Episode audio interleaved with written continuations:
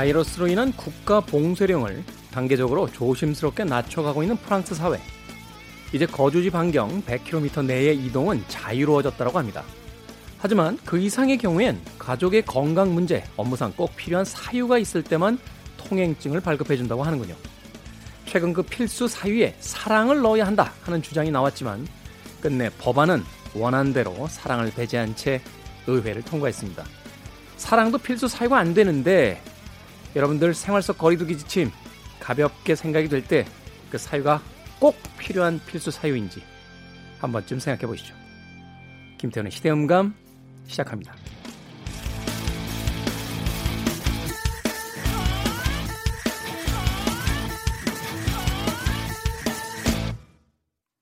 그래도 주말은 온다. 시대를 읽는 음악 감상의 시대음감 김태훈입니다. 최근에 이태원발 어, 코로나 감염이 다시 늘어나고 있어서 생활 속 거리두기를 하면서 조금은 여유로웠던 일상에 긴장이 더해지고 있습니다. 뭐 우리나라뿐만이 아니죠. 전 세계에서 다시금 이 코로나에 대해서 조금 여유로워졌던 그 시선이 어, 팽팽한 긴장감으로 바뀌는 곳들이 꽤 나오고 있는 것 같습니다. 중국도 그렇죠. 어, 다시 도시에 코로나 감염자들이 퍼져서 어, 봉쇄령이 떨어졌다 하는 뉴스도 접하게 되는데 최근에 프랑스에서요 재미있다라고 하긴 뭐하고요 어, 한번 좀 생각해 볼 만한 법안이 아니었나 생각이 듭니다. 음, 사랑을 꼭 필요한 특별한 사유에 집어넣어야 된다. 라고 주장한 프랑스 의회의 미레유 클레포 하원 의원의 어, 이야기가 있었다고 합니다. 말하자면 이제 100km 이내까지는 통행증 없이 왔다 갔다 하니까 자신의 생활 반경 내에서는 자유롭게 이동할 수 있지만 그 이상의 거리를 가야 할 때는 반드시 특별 통행증이 있어야 된다. 그런데 만약 사랑하는 연인이 예를 들어 보죠. 저는 서울에 사는데 연인은 부산에 사는 거예요.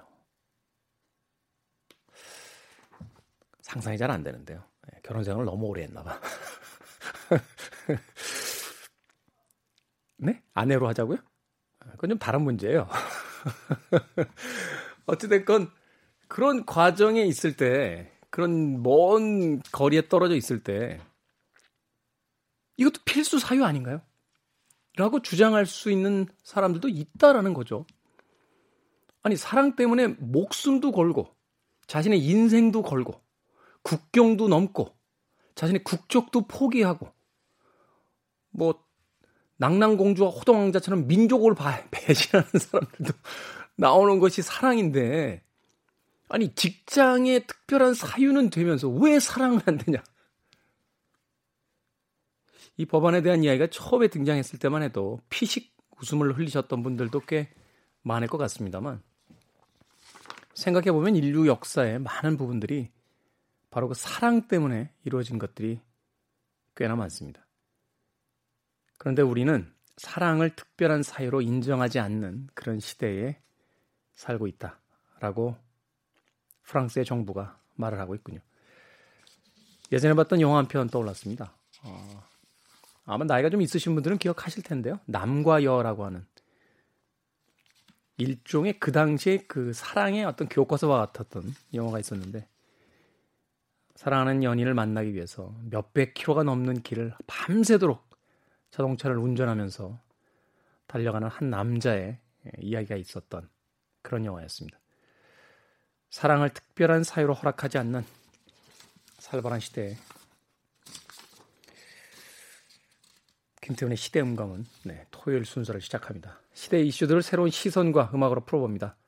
토요일과 일요일 오후 2시 5분, 밤 10시 5분 하루 두 번 방송되고요. 팟캐스트로는 언제 어디서나 함께 하실 수 있습니다. 법안을 허락하지 않은 사람들은 이런 생각을 했던 건가요? 사랑은 여기저기 다 있는 거 아니야? 라고 Love is India, 존 폴령입니다.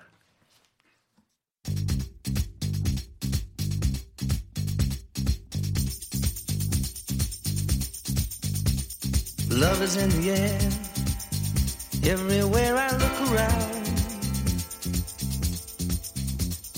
Love is in the air, every sight and every sound. And I don't know if I'm being foolish. Don't know.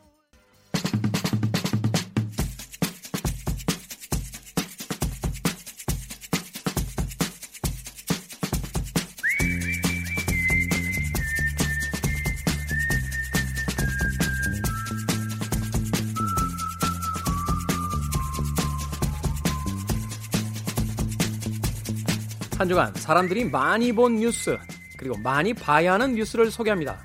Most and Must KBS 저널리즘 토크쇼 J의 김양순 팀장 나오셨습니다. 안녕하세요. 네, 안녕하세요. 자, 참고로 지금 저희가 방송 녹음을 하고 있는 시점은 5월 14일 목요일 현재까지 나온 기사들과 상황을 바탕으로 진행되는 점 이해 부탁드리겠습니다. 자, 한 주간 많이 본 뉴스 어떤 뉴스였습니까? 네, 지난 5월 7일부터 5월 14일까지 다들 네이버에서 뉴스 많이 보시죠? 네이버 모바일에서 많이 본 뉴스 모았어요. 키워드를 뽑아보면은 네, 첫 번째 많이 본 뉴스 키워드는 다 공감하실 겁니다. 이태원입니다. 이태원. 접촉도 안 한 사람이 감염되는 이른바 우리가 이거를 N차 감염이라고 얘기를 했는데 2차, 3차 감염 네, 지금까지는 3차 감염이 없었거든요. 근데 이번에 이제 3차 감염 사례가 나타났습니다. 이태원 클럽을 방문한 확진자가 이제 대학생이에요. 근데 무직이라고 속였던 건데 학원에서 강의도 하고 과외도 했던 분입니다. 이분이 이제 과외를 했는데 과외를 받은 학생들, 중학생 남매가 코로나 19에 감염이 됐고요. 그다음에 쌍둥이 남매 어머니도 감염이 됐어요. 근데 문제는 여기까지 2차 감염이거든요. 네. 근데 이 남매의 과외 선생님이 또 다른 분이 계셨는데 또 다른 선생님이 이 남매를 과외했는데 이분이 코로나19에 감염된 걸로 나타났습니다. 그래서 양성 판정이죠. 어떤 예전에 그 SNS에서 뭐 그런 표현 썼습니다만 이게 파도를 타듯이 여기를 타고 여기를 타고 여기를 타서 이제 계속 N차 감염이 이제 이루어진 거죠. 이게 꽤 빠른 시간 내에 지금 그 2차, 3차 감염자들이 나오고 있는 거 아닙니까? 네, 정은경 본부장이 이번에 정말 무섭고 놀랍다라고 이야기를 한 게, 어, 굉장한 전파력인 거거든요. 그냥 마스크를 쓰고 과외를 했다라고 지금 진술에선 밝히고 있는데 그래도 감염이 일어났고 거기서 또 감염이 일어났다는 점에서 이 코로나19의 전파력은 정말 가히 상상할 수 없을 정도고요.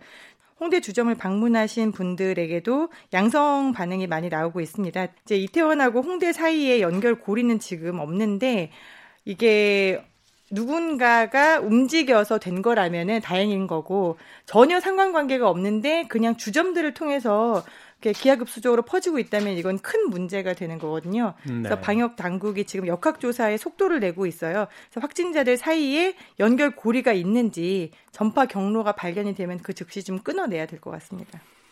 그렇군요. 사실은 그 종교단체에 의해서 그 확진자들이 막 많이 나오면서 가장 많이 이제 걱정을 했던 것이 이제 정경 본부장도 이야기했습니다만 밀집 공간, 실내 공간, 그 환기가 잘 안 되는 그렇죠. 공간 이런 것들이었는데 클럽 같은 경우 이제 막 소리 지르는 이런 젊은이들이 많고 또 술집이라든지 주점 같은 경우는 이제 사람들끼리 막 대화를 하면서 이제 서로 비말이 튀는 경우들이 많으니까 가장 최악의 어떤 공간이다라고 했는데 다행히 지금까지는 별다른 감염 사례가 없다가 아, 이번 이태원 이 그 감염을 이제 어, 계기로 해서 막 퍼져나가고 있는 것이 이제 보이니까 젊은 층이 상대적으로 좀 소홀했잖아요. 좀 조심을 해야 되지 않나 하는 생각이 좀 듭니다. 네, 마음을 다시 한번 다잡고 이번 주말이 사실 두 번째 고비다라고 보고 있거든요. 네. 이번 주말에는 다시금 사회적 거리두기에 준해서 생활을 하시면 좋을 것 같습니다. 네. 그래서 코로나와 연관 검색어로 역시 이제 재난지원금도 많이 본 뉴스로 들어왔어요. 재난지원금 지급 받고 이제 사용하고 계시는 분들 많으시더라고요.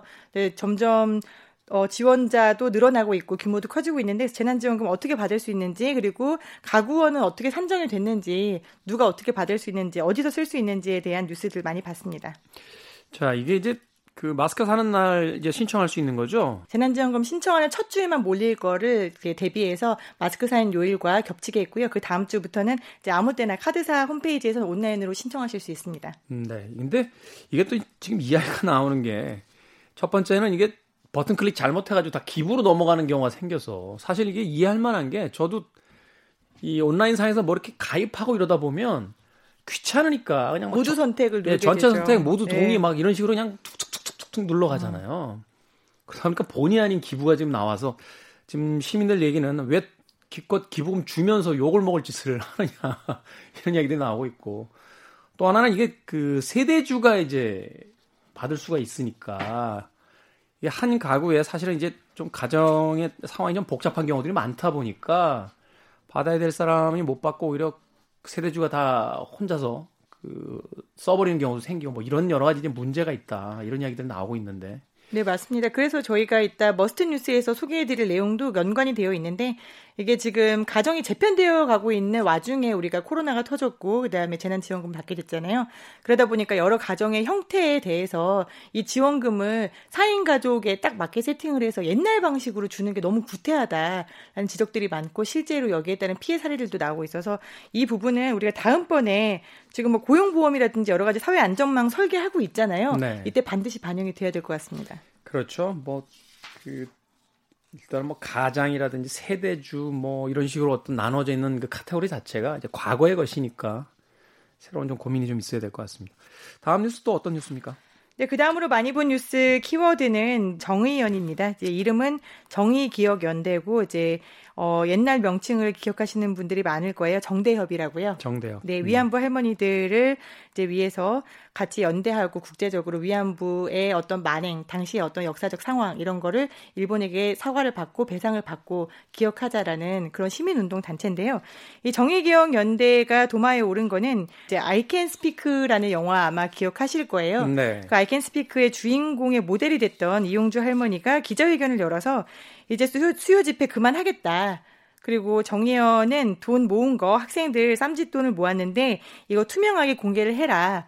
라고 하면서 이제 발단이 됐습니다. 그 이후에 이제 일부 언론들을 중심으로 해서 정의연이 실제로 회계 처리를 어떻게 했는지 국세청 홈택스를 뒤져서 보고 있는데 실제로 정의연이 어 회계 처리를 아주 투명하게 한 것 같지는 않아요. 이제 문제가 네. 된 부분도 있고, 그 다음에 이제 기부금은 원래 법적으로 100만 원 이상의 기부금을 받아서 이것을 사용할 때는 그 용처와 목적과 이유를 다 기술을 하도록 되어 있는데 이 부분에 대해서 명확하게 기술하지 않은 것은 맞습니다. 근데 이제 문제는 언론에서 프레임 짓고 있는 게 정의연이라는 단체 자체가 해산되어야 된다. 위안부 운동이라는 것이 피해자의 목소리를 그동안 이용해 온 거 아니냐.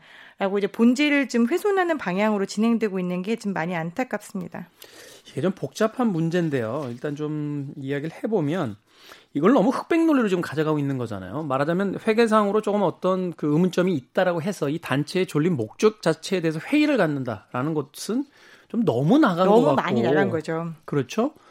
사실은 그 뭐 좀 투명하게 더 공개를 해야겠죠. 저도 뉴스를 좀 들여다봤습니다만 그 법인 계좌가 아니고 이제 개인 계좌로 뭐 후원금을 받은 거라든지 또 여러 가지 어떤 사용처가 불분명하게 기록이 돼 있다는 건지 이런 거에 이제 조사를 해보면 나올 거고 그 문제는 별개로 이 단체의 어떤 졸린 목적이라든지 지금까지 해온 일들이 있는데 그것들을 다 전면 부정하면서 뭐 단체를 해산시켜라 이렇게 이야기한다는 건 이건 좀 아닌 것 같아요. 이건 역시 우리는 사회의 가장 큰 양쪽 진영으로 나눠져서 그 서로 편가르기로 한쪽이 선이고 한쪽은 악이다라고 부르짖고 있는 듯한 그런 느낌이 들어서 사실은 그 정치적으로 좀 같은 의견을 가진 사람들 사이에서도 이견이 나눠지는 네 이런, 맞습니다. 이런 사안들이 아닌가 하는 좀 생각이 듭니다. 네 복잡한 문제인데 이게 우리가 잊지 말아야 될 거는 우리 사이에서 이렇게 싸우는 동안에 이게 일본에선 정말 와 이렇게 좋은 먹잇감이 있어라고 지금 소녀상 철거하라고 네, 지금 나오고 받아들여서 이제 NHK를 포함한 일본의 NHK는 그래도 일본의 공영 방송이잖아요.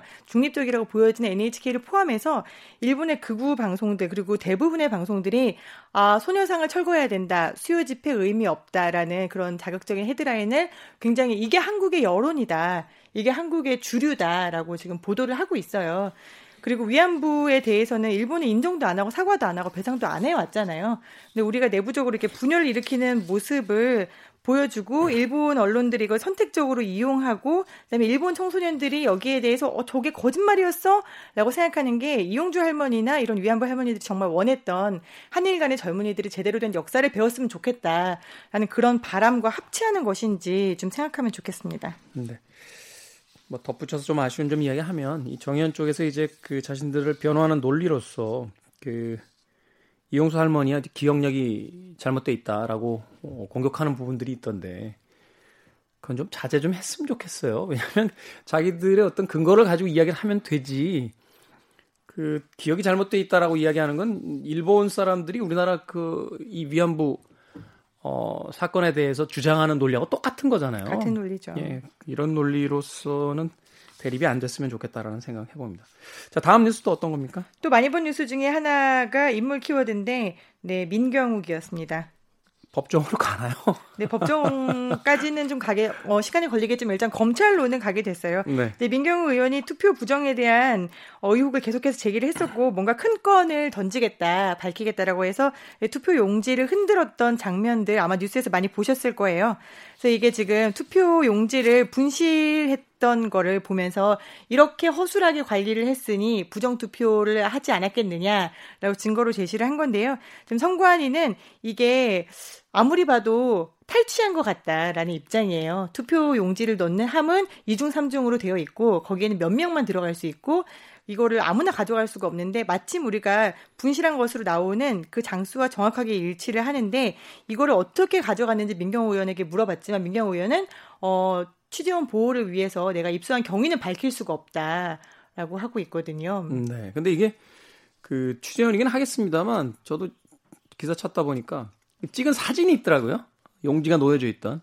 결국 그 사진이 있다는 건 그 탈취한 사람이 찍었을 확률이 높다라고 지금 이야기가 나오고 있는 거고 그러다 보면은 취재원 보호뿐만이 아니라 사실은 이제 그 피의자로서 이제 대할 수도 있는 사람인데 이걸 그만 보여주는 게 맞나 이 얘기도 좀 있고요. 이게 이제 투표 지간이 투표 용지란 말이죠. 그렇죠. 기재가 안 돼 있는 투표 용지라는 것이 또 여러 가지 또 해석의 여지가 있으니까 좀 두고 보겠습니다.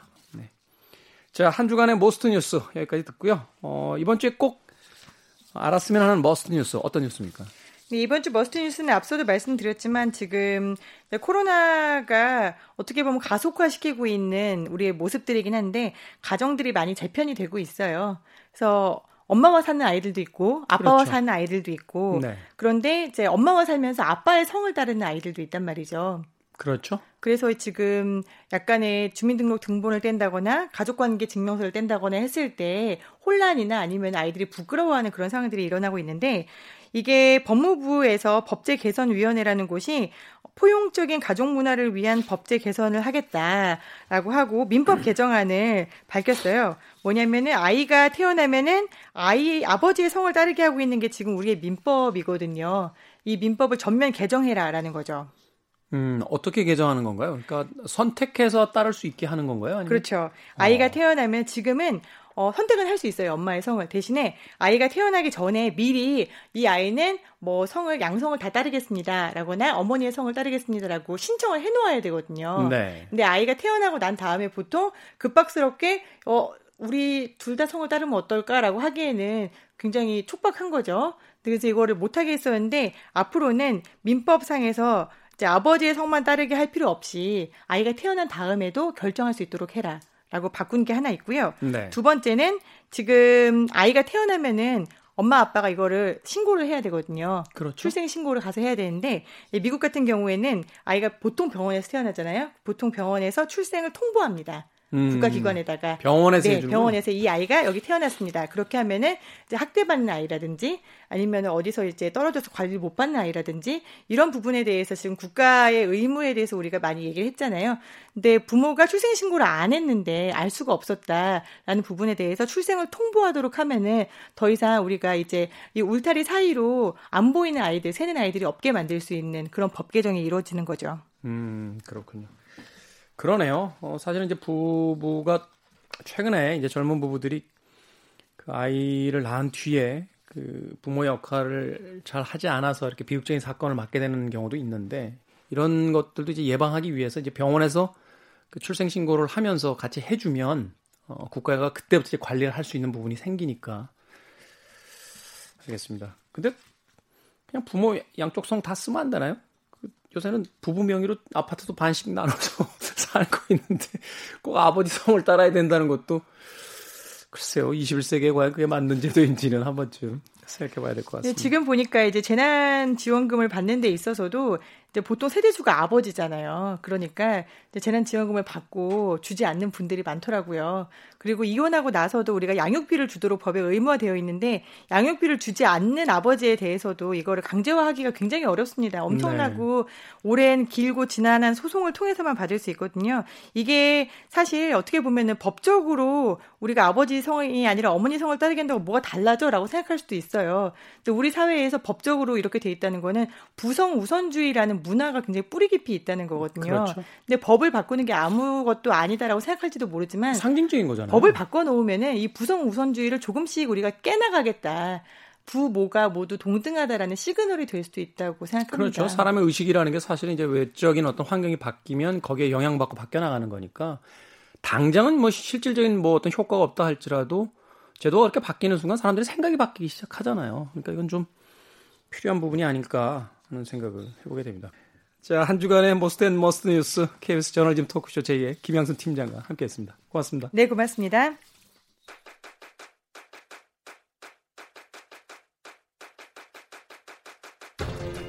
그래도 주말은 온다. 김태훈의 시대 음감.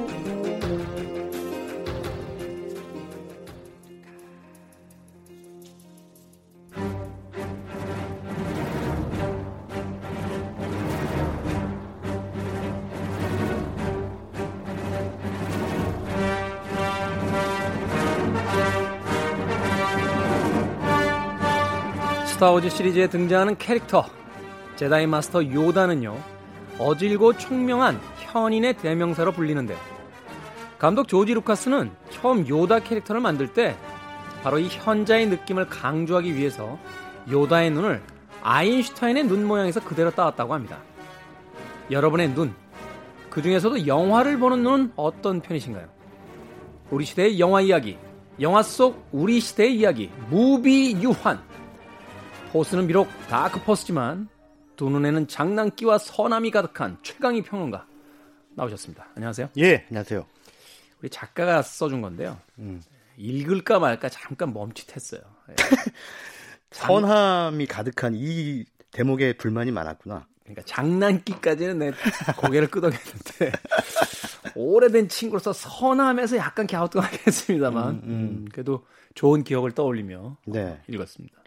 네. 아 근데 저 착하잖아요? 네. 자. 하나만 좀 여쭤볼게요. 네. 영화를 보는 눈, 뭐 이렇게 이야기가 나왔으니까. 음. 평론가들이 보는 관점과 일반인들이 영화를 보는 관점이 좀 다르다. 음. 한다라면 어떤 부분이 있을까요? 그러니까 뭐 평론가는 먹고 살기 위해서 보는 거잖아요. 그렇죠. 네, 그렇죠. 먹고 살기 위해 보는 거죠. 예. 네. 일반 관객들은 그냥 즐기기 위해서 보지만 우리는 저 영화를 통해 어떤 먹고 살 만한 것을 끄집어낼 것인가 이런 관점에서 보죠. 그렇죠. 일단은 남이 남이 생각 안 하는 거, 남이 그렇죠. 얘기 안 하는 거 네. 이런 걸 이제 끄집어내야 그렇죠. 사람들이 이렇게 관심이 어 하고 쏠리니까 아, 맞아요. 관심이 쏠려야 글도 쓸 수 있고 말도 할 수 있고. 먹고 네. 살수 있게 되니까. 그럼요. 남들 일반적인 관객들처럼 똑같이 영화 보고 나와서 와 영화 죽인다. 네. 뭐 이런 식으로 얘기하면은 그 뭐 평론가겠습니까? 사람들이 그래도 평론가한테 기대하는 건 자기가 가지고 있는 그 정서 혹은 감정을 조금 인문학적인 차원에서 문장이 되게끔 말이 되게끔 음. 네, 해주는 거죠. 쉽게 해서 이렇게 이야기할 수 있겠네요. 네. 아주 단순한 감정을 네네. 네. 최대한 복잡하게 만드는 사람. 그 너무 지나치게 또 복잡하게 만들어 버리면 또 정성을 평론가처럼 되는 거죠. 아, 저희 특정 인물 거아시고요. 아 저는 그 부르는 평론가의 평론가라고 부르거든요. 음. 근데 이제 그런 평론도 필요하다고 봐요 저는. 음. 예, 굉장히 뭐랄까 좀 극단적으로 그 아카데믹한 평론. 층위가 좀 여러 층위가 있죠. 예, 이렇게 예, 예. 그 해석하는 층위들이. 네, 네. 일반 관객들이 소화하기는 다소 좀 어렵긴 하죠. 그래서 그거를 이제 정성일 평론가의 같은 방법론을 이제 받아들여서 저 같은 사람들이 그 일반 관객들의 어 그 뭐랄까 문법에 조금 맞춰서 번역해 주는 역할을 하는 게 아마 저가 아닌가 저의 포지션이 아닌가. 음. 아, 괜한 질문을 했다라는 생각이 들어요. 네, 별로 이렇게 에, 언어의 품격이 높지가 않아요. 네. 제가. 네. 그러니까 제가 참 오래된 친구인데 어, 새삼스러울 때가 참 많아요. 아, 네. 새삼스럽게. 자, 오늘은 어, 어떤 영화 이야기 준비하셨습니까? 아유, 뭐, 요즘 이것 때문에 뉴스가 좀 시끄럽고, 여전히 뭐 이런 일이 벌어져서 눈살이 좀 찌푸려지고, 많이 안타깝습니다. 그 아파트 경비원 분께서 또 극단적인 선택을 하셔서 예, 많은 분들이 좀 애석해 하시죠. 그 아파트 갑질 이거 뭐 하루 참. 이틀의 음. 얘기도 아니고 어, 어제 오늘의 얘기도 아닙니다만 어, 그래서 어, 오늘은 좀 그 한국 영화 중에 뭐 외국 영화도 잠깐 언급을 하겠습니다만 이 아파트를 배경으로 한 영화들은 과연 아파트라는 공간을 어떤 에, 용도로 활용하고 있는가? 음. 예, 우리 뭐 흔히들 많이들 아파트 사시는 분도 계시고 일반 주택 사시는 분도 계시지만 너무나 흔하지 않습니까 아파트? 그렇죠. 사실은 이제 네. 주택보다는 아파트가 더 많이 눈에 띄고, 네. 어, 뭐 건축물 형태상 그럴 수도 있겠습니다만, 네. 뭐 실제 거주하는 사람들도 점점 아파트 쪽으로 맞습니다. 더 많이 네. 가려고 하고 네. 하다 보니까. 네.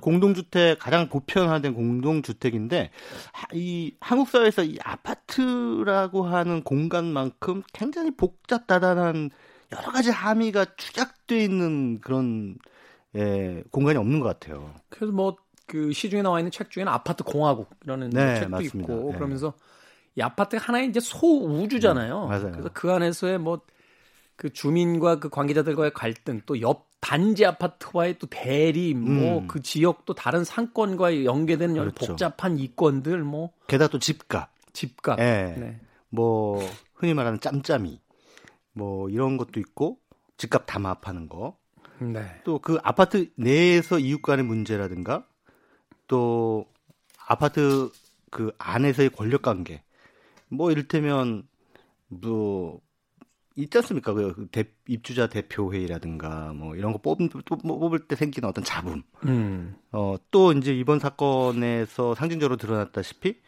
에, 또 경비원을 대하는 어떤 태도.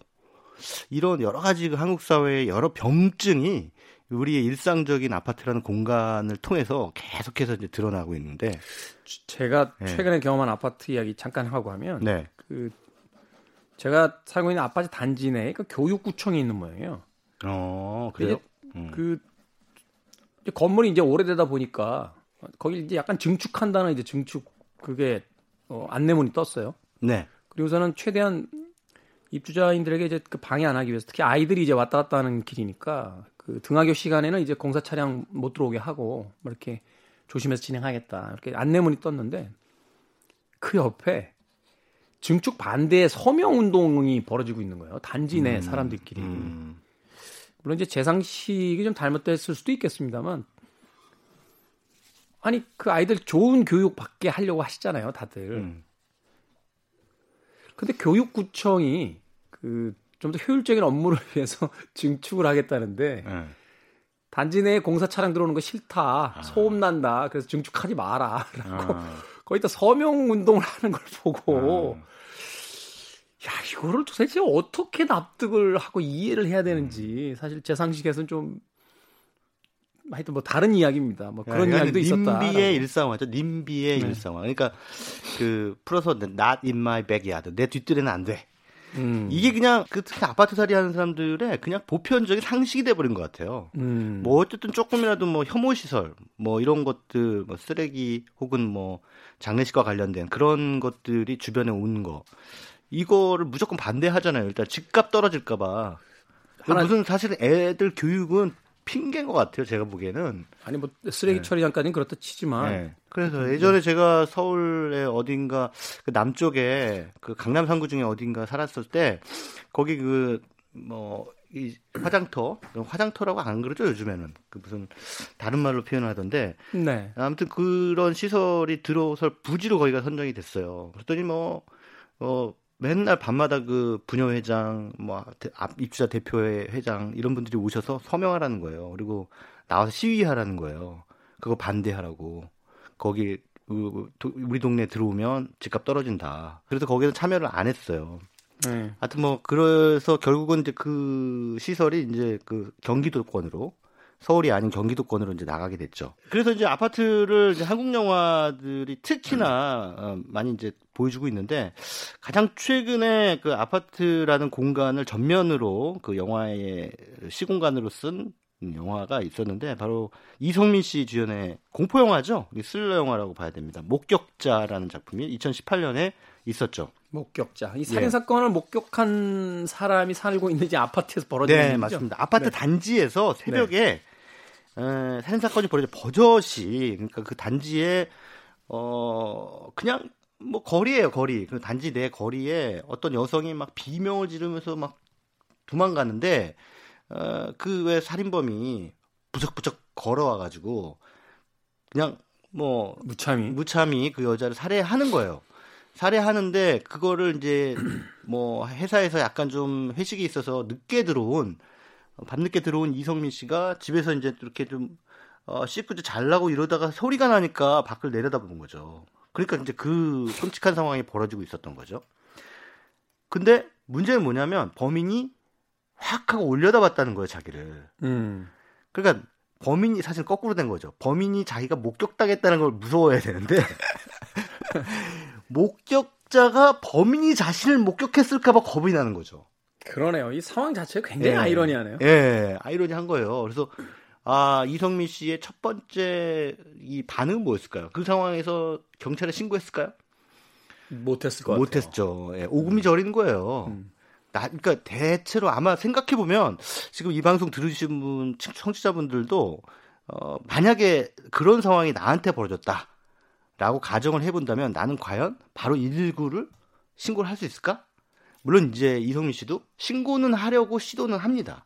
하는데 실천에 완전히 옮기지는 못하죠. 음. 근데 이제 결국은 이제 그렇게 해서 넘어가는데 이제 그 목격자가 그냥 그 상태로 숨어버리고 잠적해 버린다면 영화가 아니죠.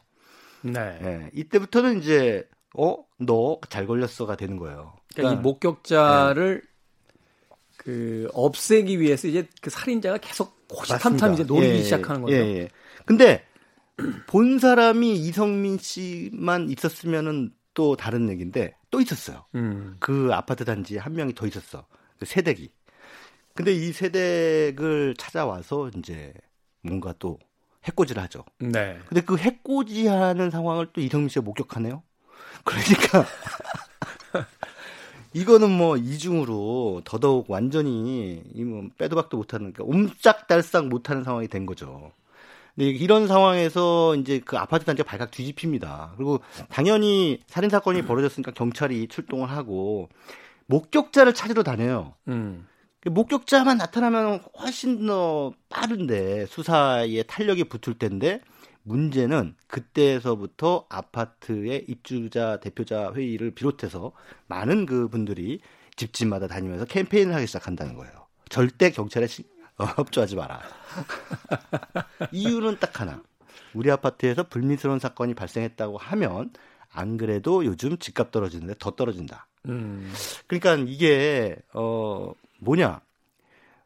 진실 앞에서 사람들이 얼마나 이기적인가라는 것들을 드러내는 거죠. 그러니까 이게 사람의 목숨보다 더 중요한 게 아파트, 아파트 값이라는 거예요. 네. 예. 이거 얼마나 끔찍합니까? 그러니까 사실 그러니까 이 영화 목격자라는 작품은 그냥 겉으로는 어 뭔가 저 이성민 씨가 과연 목격자한테 정체를 발각당해서 해코지를 당하지 않을까라고 하는 그런 미스터리 스릴러적인 호흡으로 가고 있지만 실제로는 우리 한국 사회에 대한 굉장히 매운 청양고추 같은 그런 풍자입니다.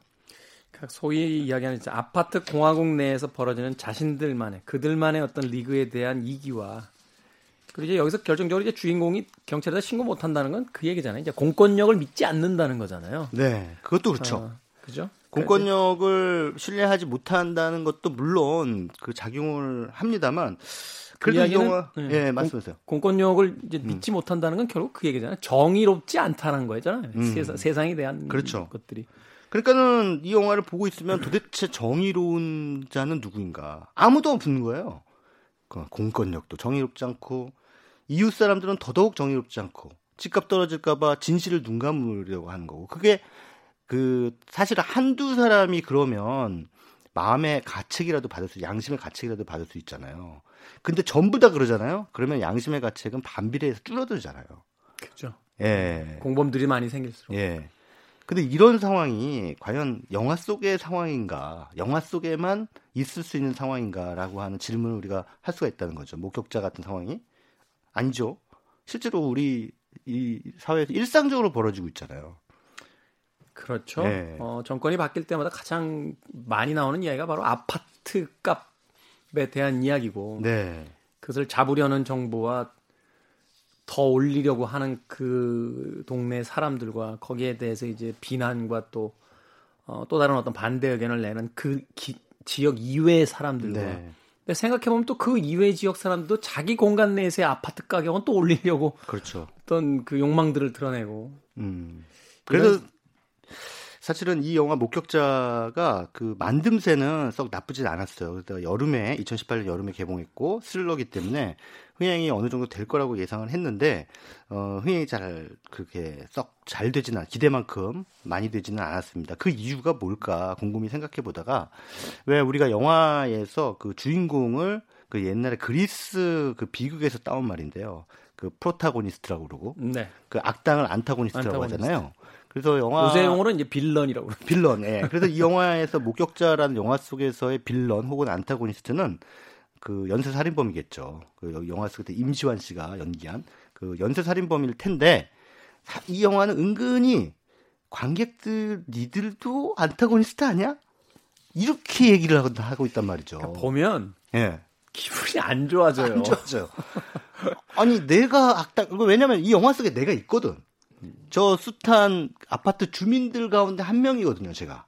음. 그러니까 마치 어 내가 고발당한 듯한 느낌이 드는 거죠. 음, 몇몇 아파트 네. 그 단지 대표분들이 보지 말자고 한 건 아니죠? 우리나라에서는 충분히 개연성이 있죠. 그럴 만도 하죠. 근데 그래서 사실은 목격자가 어좀 관객들을 좀 불편하게 한다는 지점에서 흥행이 기대에 미치지 못한 게 아닌가 뭐 이런 생각도 해봤습니다. 한 편만 더 소개해 주십시오. 예, 또 한편은 이제 역시 우리나라 한국 공포 영화인데 손현주 씨 나왔던 영화죠. 그 숨바꼭질이라는 영화 있었어요. 아, 이 영화 무서웠어요. 아, 무섭죠. 이 영화 굉장히 무서웠어요. 예, 그잘 만들었어요 또.